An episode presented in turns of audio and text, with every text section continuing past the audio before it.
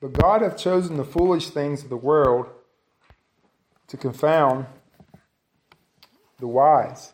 And God hath chosen the weak things of the world to confound the things that are mighty.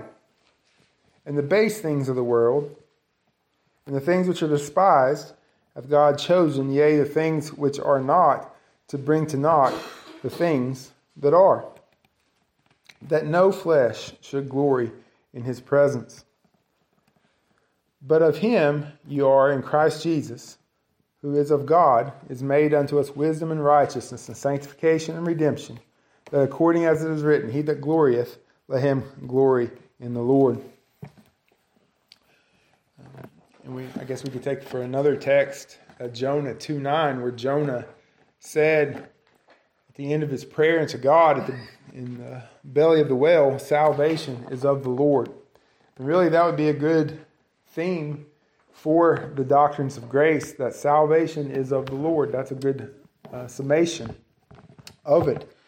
That the Lord has chosen whom he will save, and he sees fit to, in his providence, bring those to saving faith, to bring them um, into redemption. Salvation is of the Lord. And so tonight, I just want to sort of introduce the doctrines of grace. Um, I like to, to preach a series on this every so often, just the basics of it, just the bare bones definition of the doctrines of grace, because it's good to, to be reminded of these precious truths and to have them settled in our minds. Um, there's a long and bloody history of faithful Christians who have held the gospel of the Lord Jesus Christ. And there's a long and bloody history of those who have died for their faithfulness.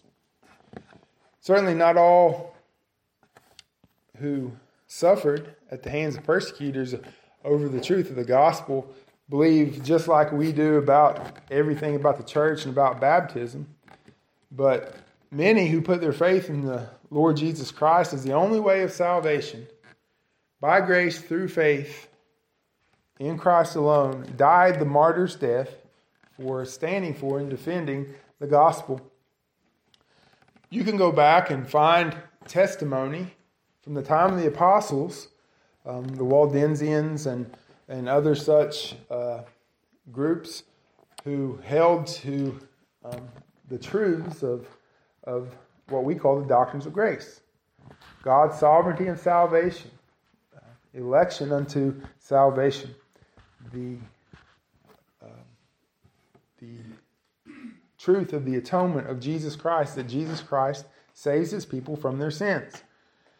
But we don't hold to these doctrines because of a particular man or a particular group of men or any such thing. We hold to these truths because they are taught in the Word of God. And that is why men have died for these truths and suffered for these truths and defended these truths is because they're taught in the scriptures.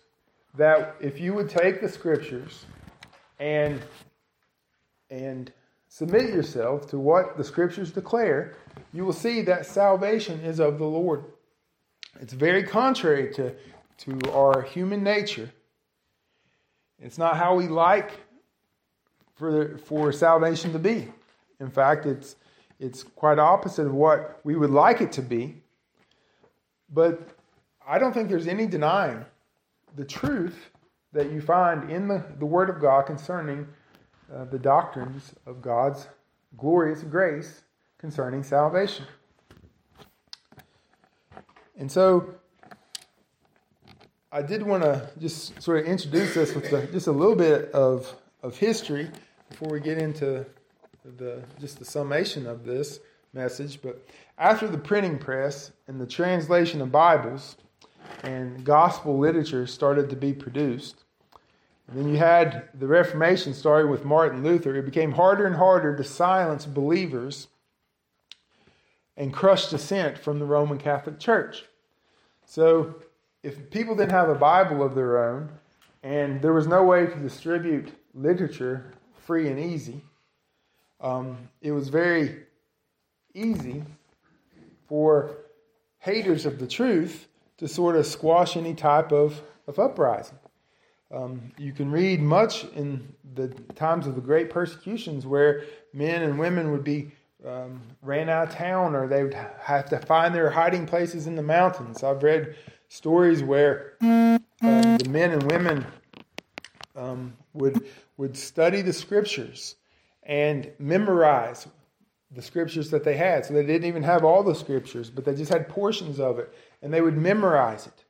And then everybody in the church would, would memorize the Bible that they had for fear that one of these days it was going to be found and taken away from them and burnt. And so they would literally hide that so they could, they could keep that word and pass it on. Well, after the printing press and, and Bibles were being translated into the language of the people, um, the, it, it, became harder and harder to restrict, um, to keep people from hearing the truth of the Word of God. And so the, the gospel truth was being spread even further and further, and, and dissent and persecution became hotter and hotter. It reached a fervor in Spain under the reign of Philip II.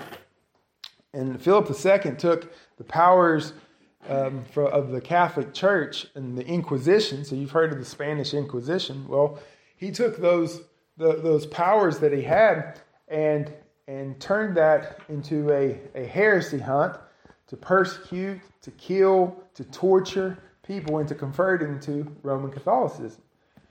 Um, conservative estimates say that under his Grand Inquisitor, one man um, killed over 2,000 people. And that's the low end of the estimate. Some estimate it's, it's um, you know, much more than that. But thousands of people under the Spanish Inquisition were tortured and, and maimed and executed, burned alive to convert to Roman Catholicism.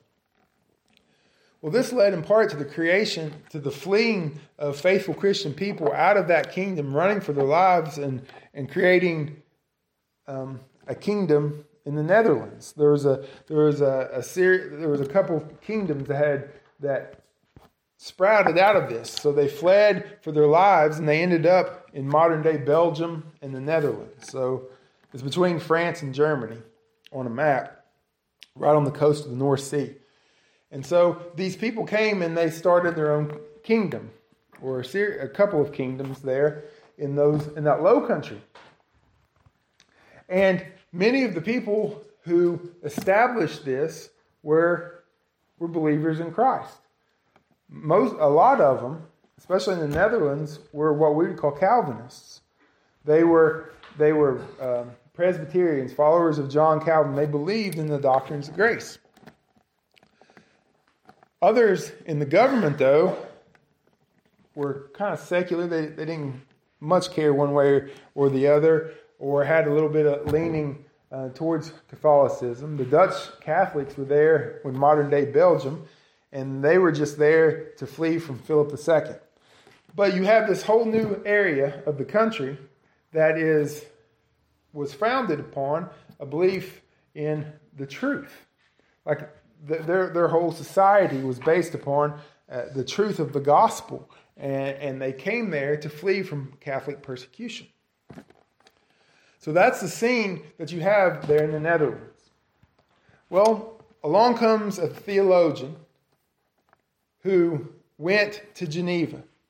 And it was after John Calvin was gone and his successor, Theodore Beza, was in charge of Geneva. And he taught this student, and this student um, graduated and, and got a letter of recommendation. He was a good theologian, he was sound in the faith, and he comes back to the Netherlands um, to, to look for a church to pastor. His name was, we know him as Jacob Arminius. And so he studied under uh, the, there in, uh, in Geneva under Calvin's successor. Well, questions started arising about Jacob Arminius. His doctrine um, was, was a little bit off, people thought and questions would come up, and then he would answer them, and they'd die back down. It seemed like everywhere Jacob Arminius went, he started trouble. He started trouble in Geneva about philosophy, and they got that quieted down. He started trouble back in the Netherlands about some of his doctrine that he was teaching, and he quieted that down. He had married into a powerful family, and his wife's family kind of protected him from getting in too much trouble. But it just seems like everywhere he went, there was controversy. Well, he started preaching through the book of Romans. And he gets to chapter number seven, he started preaching that chapter number seven couldn't have been Paul as a saved man, because a saved man wouldn't sin like that. Well, by the time he gets to Romans chapter 9, he decided that you can't be saved solely by God's grace. That God accepted those who first accepted him. And so Jacob Arminius started saying, saying that he was defending the love of God. He was saying those, those mean Calvinists have, uh, have lowered the love of God. The God the, the, they're the ones that say that God doesn't love people. And so he, he says that he's trying to defend the love of God. Well, as time passes, his views become more and more well known. People started um, raising the alarm about his doctrines and his teachings. Um, he would always sort of we he sort of always get out of uh, the the trouble that he was in, but but people were aware of what he was teaching. Despite all this, the the theological university there hired him to be a professor of theology. And so now Jacob Arminius is in this Calvinistic country, in the Calvinistic college, as the professor of theology. And so you can only imagine what, what he was teaching there. But he wasn't there very long and he died. Controversy was over, right? He was only there for, I think he only taught for six years and he died. And just one man teaching one um, doctrine, probably not a big deal.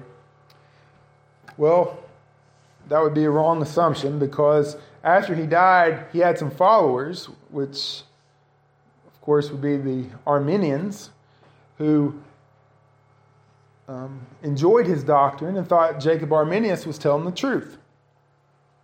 And so, not only did it not die with, um, not only did it not die with him, but it became more popular after his death. Well, the the people who believed the doctrines of grace started fighting against him, and so they called for a national um, conference to come together and, and to uh, fight against this teaching of Arminianism. Um, well, the Arminians in close with the government because Jacob Arminius also taught that he thought the government should be in charge of the church. And the reason he did that is because he was afraid that he was going to get uh, disciplined out of his church. So he wanted the government in charge of the church because the government was more lenient than the churchmen were. And so the Arminians were, were desirous that the government take over the church. And so now, not only did you just not have a, do, a debate between doctrinal people, now the government is getting involved. And so all this is, is like a boiling pot. It's interesting, too. I listened to a lecture on Arminius, and the, the man said that in Arminius's library, he had a book by uh, Louis de Molina. And de Molina was a Jesuit priest who thought he figured out a way to solve the problem. There's not a problem really, but in his mind, the problem of God's sovereignty and man's responsibility. And this view is called today Molinism. And what it is, is that Paul Helm described it this way given a whole array of possible worlds that God knows, given worlds in which men and women were free in their indeterministic sense, God knows what they would freely choose in every possible circumstance. God has knowledge of all such possible outcomes, and if placed in one set of circumstances, God knows what one person would freely choose, and then what he would choose in another set of circumstances, for all possible circumstances, for all possible people. And so, God sort of runs the calculation, so to speak, and says, okay, here's all the possible scenarios that one person could go through in all their life. And then here's all the possible scenarios that this person could, and you know, every person who's ever lived. And then God chose the one that was best for all the most amount of people. Now, if that just seems strange, don't feel bad because it is strange. It's a very weird weird doctrine. It's not that God chooses out of his omniscience his will, what he, what he desires, but, but that God is, wants to preserve so much the human will that he chooses only that which man would have chosen. Well, it's likely that Arminius took this doctrine of this Jesuit priest and, and melded it into his own own thinking.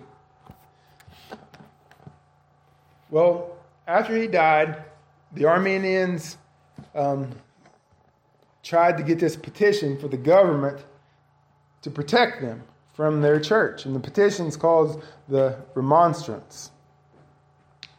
And so they wrote this remonstrance to the government and summarized what they wanted the um, government to protect them from. Well, the, the Calvinists wanted to have a meeting to oppose this view, and the politicians tried to stop it because they didn't want they didn't want trouble anyway. Um, they just hoped it would would just go away. But it didn't go away. It just kept getting hotter and harder. And in fact, it almost started a war. A war almost broke out um, over the doctrines of grace. That the, the countries and the kingdoms were so fervent over this that, that it couldn't be ignored anymore. In fact, the Arminians began to start riots in the city where the Calvinists were going to, to meet to discuss their remonstrance, um, their, their, their beliefs. Well, Marie, Prince Maurice came through with soldiers to stop the riots, and then he declared, "Okay, we're going to have this conference, and we're going to we're going to talk about um, what they've laid out. We're going to we're going to declare what we believe the truth to be. Louis XIII um, forbade any Frenchman to go to this um, conference, but besides the French, there were representatives all across Europe and, and Britain to come to this conference to discuss uh, the doc- what we know as the doctrines of grace. Well, the, re- the remonstrance uh, was a this petition was the Arminian view of, of the gospel. And there were five points to that summary. So they said that number one, election was conditioned upon forcing faith and obedience. So they said that election was based, God chose those he looked into the future and saw would believe and obey.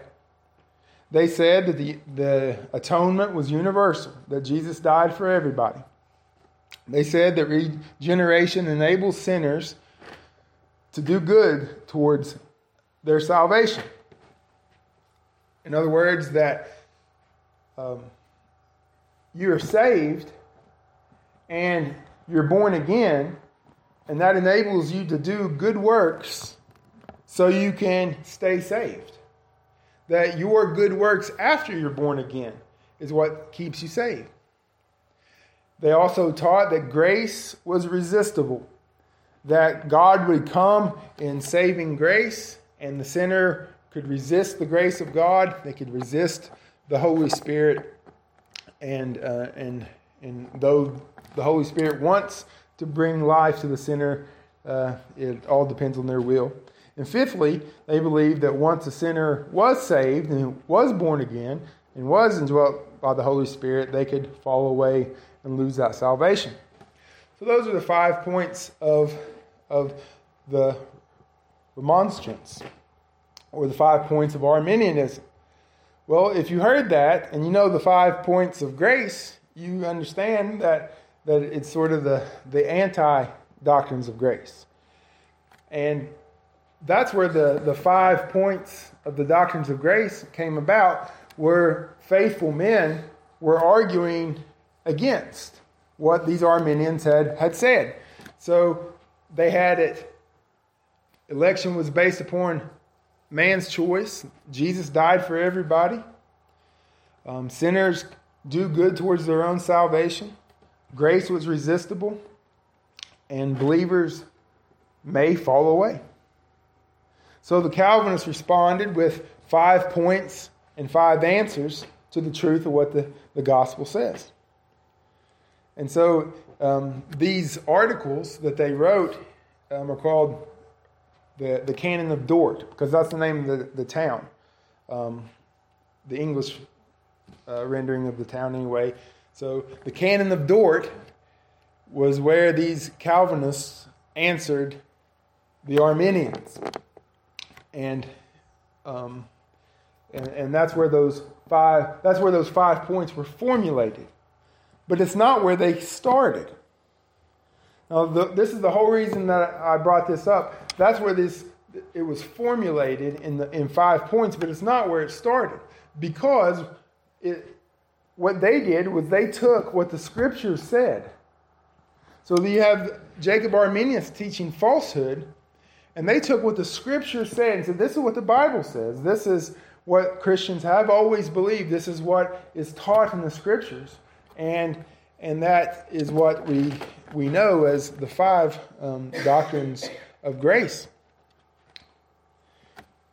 Arminians summarized their gospel in five points, and then, and then the Calvinists responded in that, uh, in that Synod of Dort with the, the truth of those against those five points. But even as Presbyterians will affirm, this is not a truth that was invented by John Calvin, nor is it exclusive to those who would call themselves Reformed.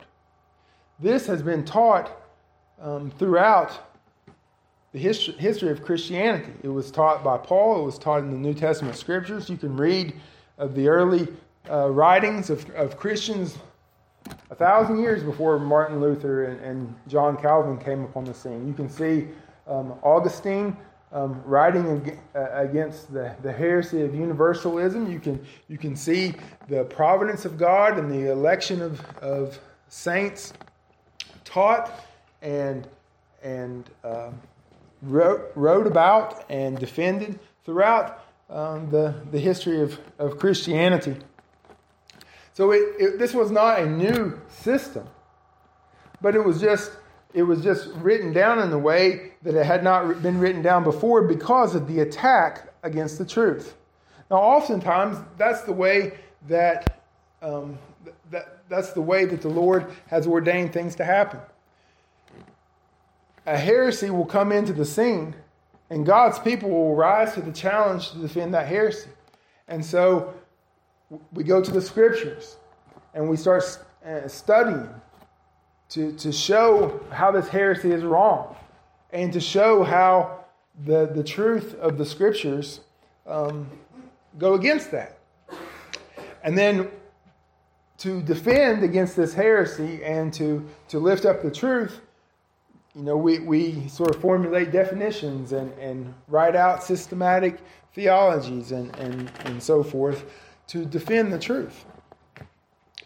Um, you can read about um, the, the, the heresies of the Lord Jesus Christ.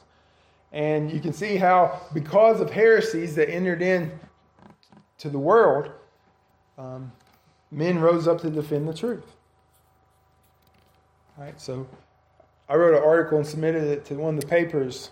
It should be in one of the papers next month, but it was on Did Jesus Go to Hell? and all the implications that come about from the idea that Jesus literally went to hell. Well, I would have never wrote that if I hadn't heard that being preached. And if I hadn't believed that that is a dangerous doctrine that's not found in Scripture. So I would, I would have never, uh, I would have never written that or, or preached on or any such thing. But I, but I was doing that in response to what I believe to be a, a serious error. And, and that's what happened here.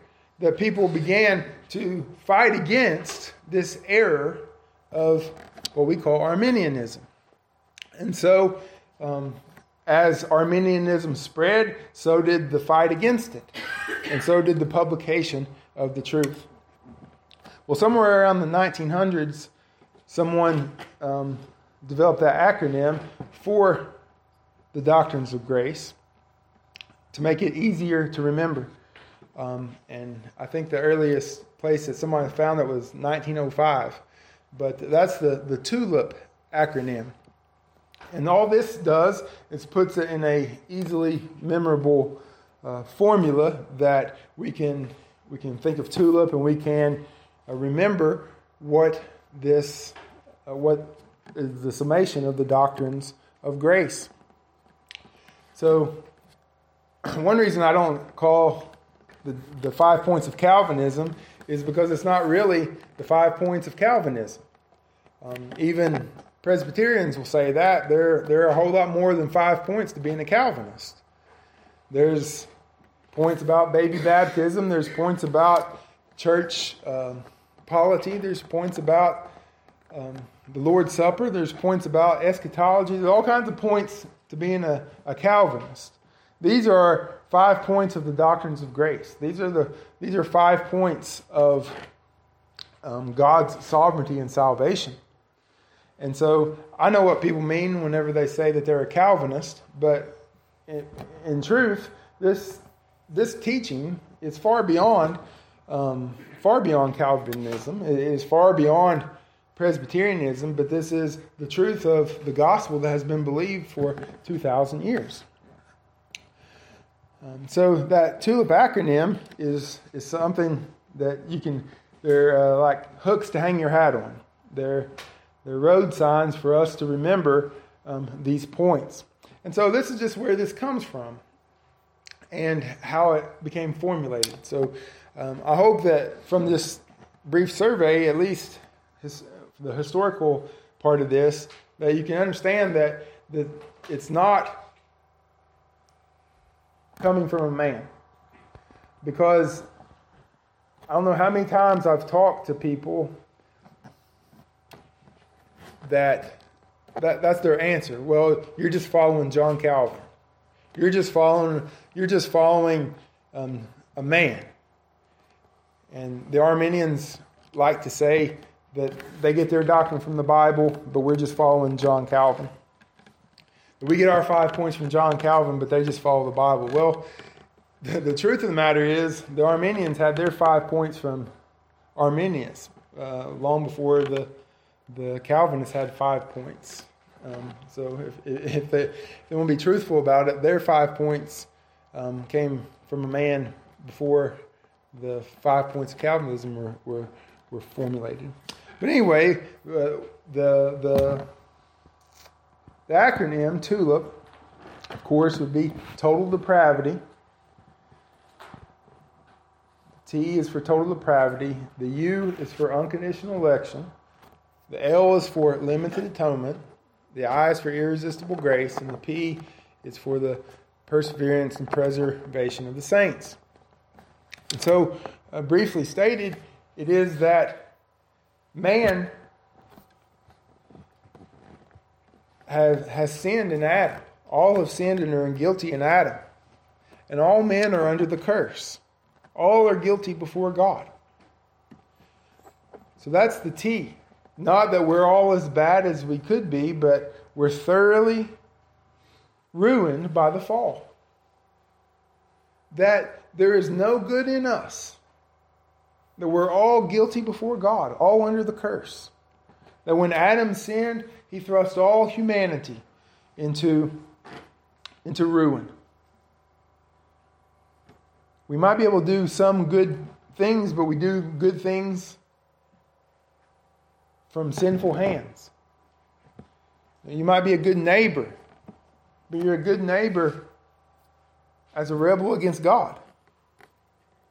And so that's, that's the condition that all men find themselves in under Adam. So how could, how could any men be saved if that is such the, if that is the case? If all men are completely ruined in Adam, then how could can any be sin? Well, it's the grace and the love of God. Now, I believe that God looked, uh, that God um, chose rather chose from fallen humanity those to whom He would be gracious and merciful to and that because God is loving, because God is gracious, it is by His grace that He chose a people to show mercy unto. Because left to ourselves in Adam, we would have all died. We would have all um, been destroyed under the curse.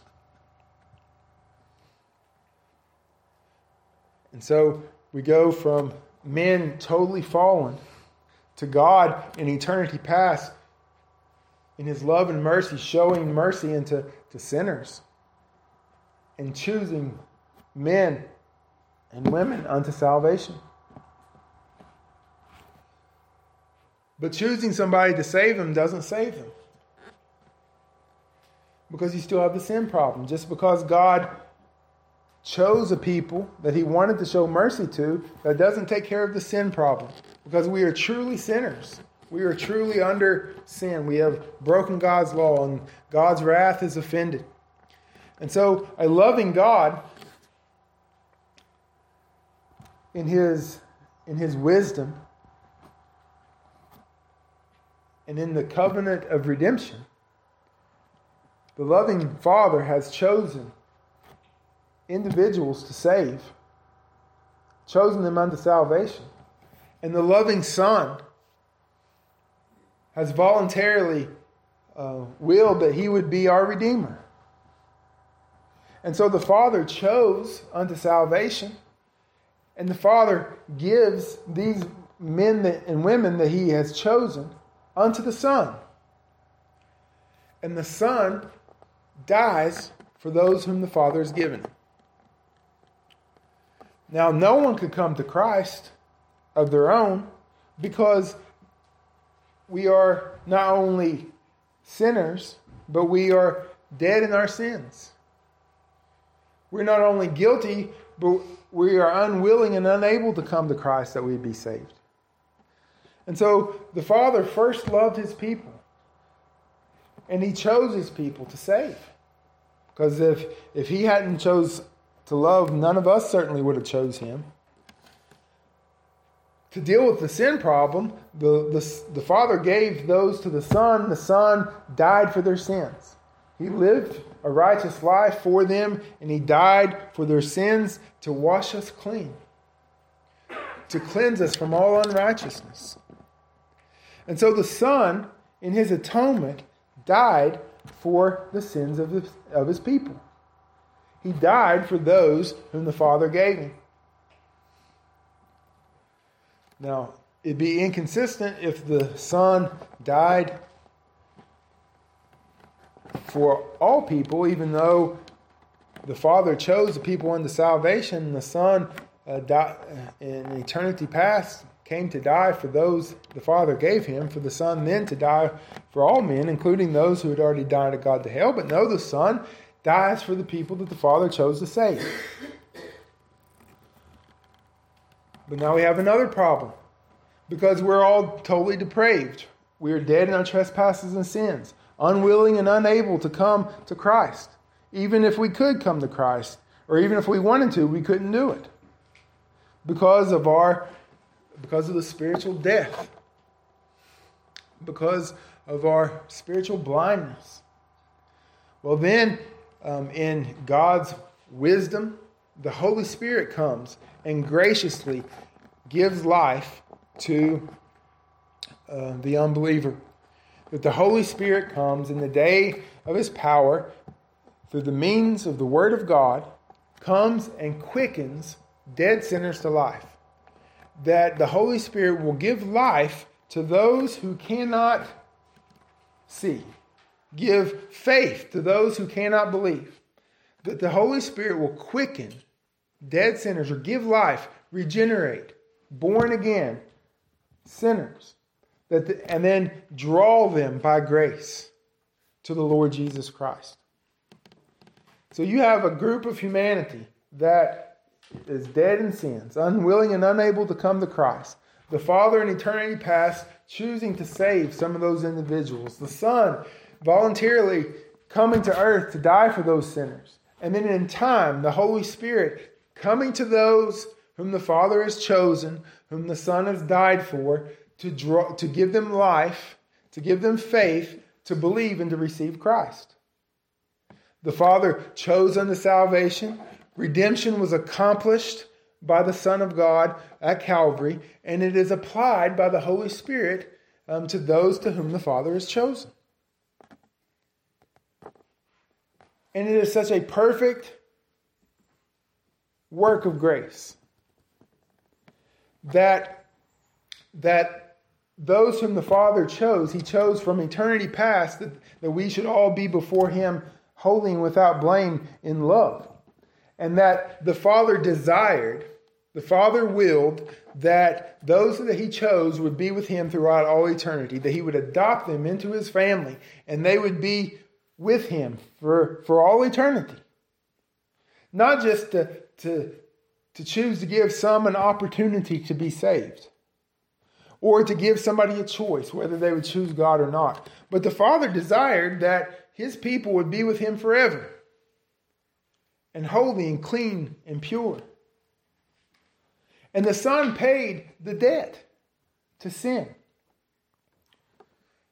He paid the sin debt in full and completely. And the righteousness that we have in justification, the righteousness of Christ is, is ours, and we have, and we are united to Christ. The Holy Spirit is the earnest of our inheritance. He indwells his people, he gives them life, eternal life. Jesus says that if we believe upon him, we shall have everlasting life. Now, everlasting doesn't mean temporary, everlasting doesn't mean for a little while, everlasting doesn't mean you might have it or you might not. That means everlasting. It means you have it now and you have it forever. And so, those whom the Father has chosen, the Son has died for, and the Spirit has given life, are preserved by the Father. That they will continue to, to walk in, by faith, continually trusting in Christ, and there is no one that can separate us from the love of God. That, that all the, the charges that could be levied against one of God's people have been satisfied in Christ. There, there is no charge that could be laid against us. There is no, um, there's no loophole that we could slip through. We won't stop believing because the Lord will continue to give us faith, continue to, to keep us in the faith because we are united in Christ. And as we are in Christ, and Christ is in the Father, and the Spirit is in us, we are preserved eternally because that is what God desired. It was His will it was the will of the Father that his people would be saved, that he chose. It was the will of the Son that the elect would be saved. It is the will of the Holy Spirit that the elect will be saved finally and fully and forever. It is the will of the triune God that his people would be saved. And so when we come to Christ by faith, we are not coming um, with, with hope in our works and trust in what we do, but we are coming to Christ in full assurance of faith that what the Father has chosen, the Son has died for, the Spirit has, has um, given life to, uh, will be accomplished. That the good work that the, fa- that the Spirit has started in us will be accomplished until the end. Now, if you remember the, the, the five points of the, the Arminians, Election was foreseen faith in people. The focus is on the people and their faith. That God looked to see what people would do.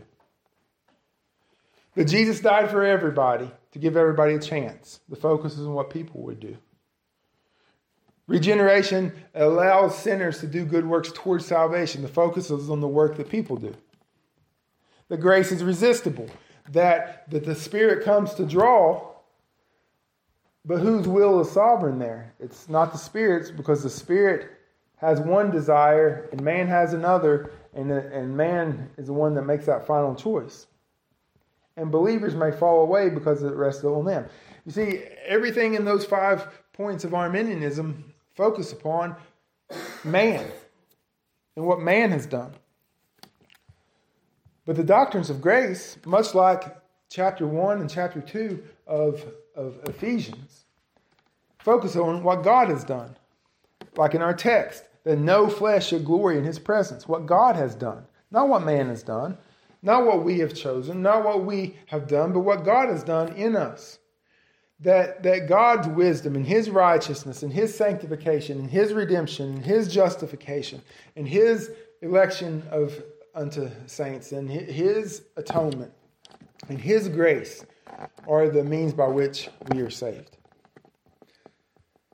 In John Gill's uh, def- defense of the, the gospel, um, or for the cause of truth, um, I think is what it's called, he said uh, Pelagianism which is an ancient heresy, and Arminianism are the very life and soul of popery.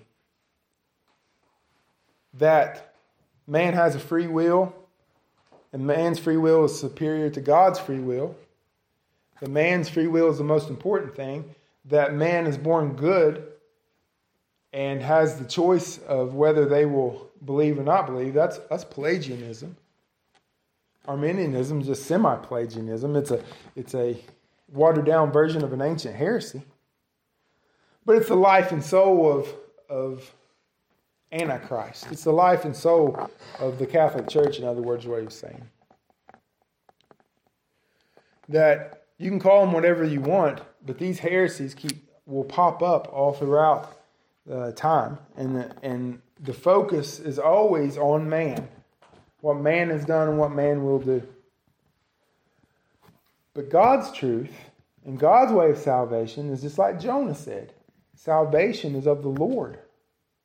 It's not of you, it's not of what you have done, but what God has done for you. Your hope tonight is not in what you can do for God or, or anything such as that. It is what God has already done. Don't have faith in your faith or don't have faith in your believing. Don't rest in what you have done, even if it is your faith. But rest and trust and have faith in what Christ has done. Rest in what Jesus has done for you. And that's where true assurance of your salvation comes from, not by looking at yourself or looking in the mirror, but looking at Christ and trusting what He has done and coming to the full assurance of faith that Christ died for His people and his death was sufficient for us. His death was enough. The blood is enough. His righteousness is enough. His resurrection is enough. Being united to him is enough. And, and rest and trust in what Christ has done for us. So that's, a, that's what we mean by the doctrines of grace. Not a system of men, but the revelation of the gospel of Jesus Christ according to Holy Scriptures. And so, um, Lord willing, next week we'll, we'll start diving a little bit deeper into these points to the doctrines of grace and be refreshed and renewed in what God has done for us.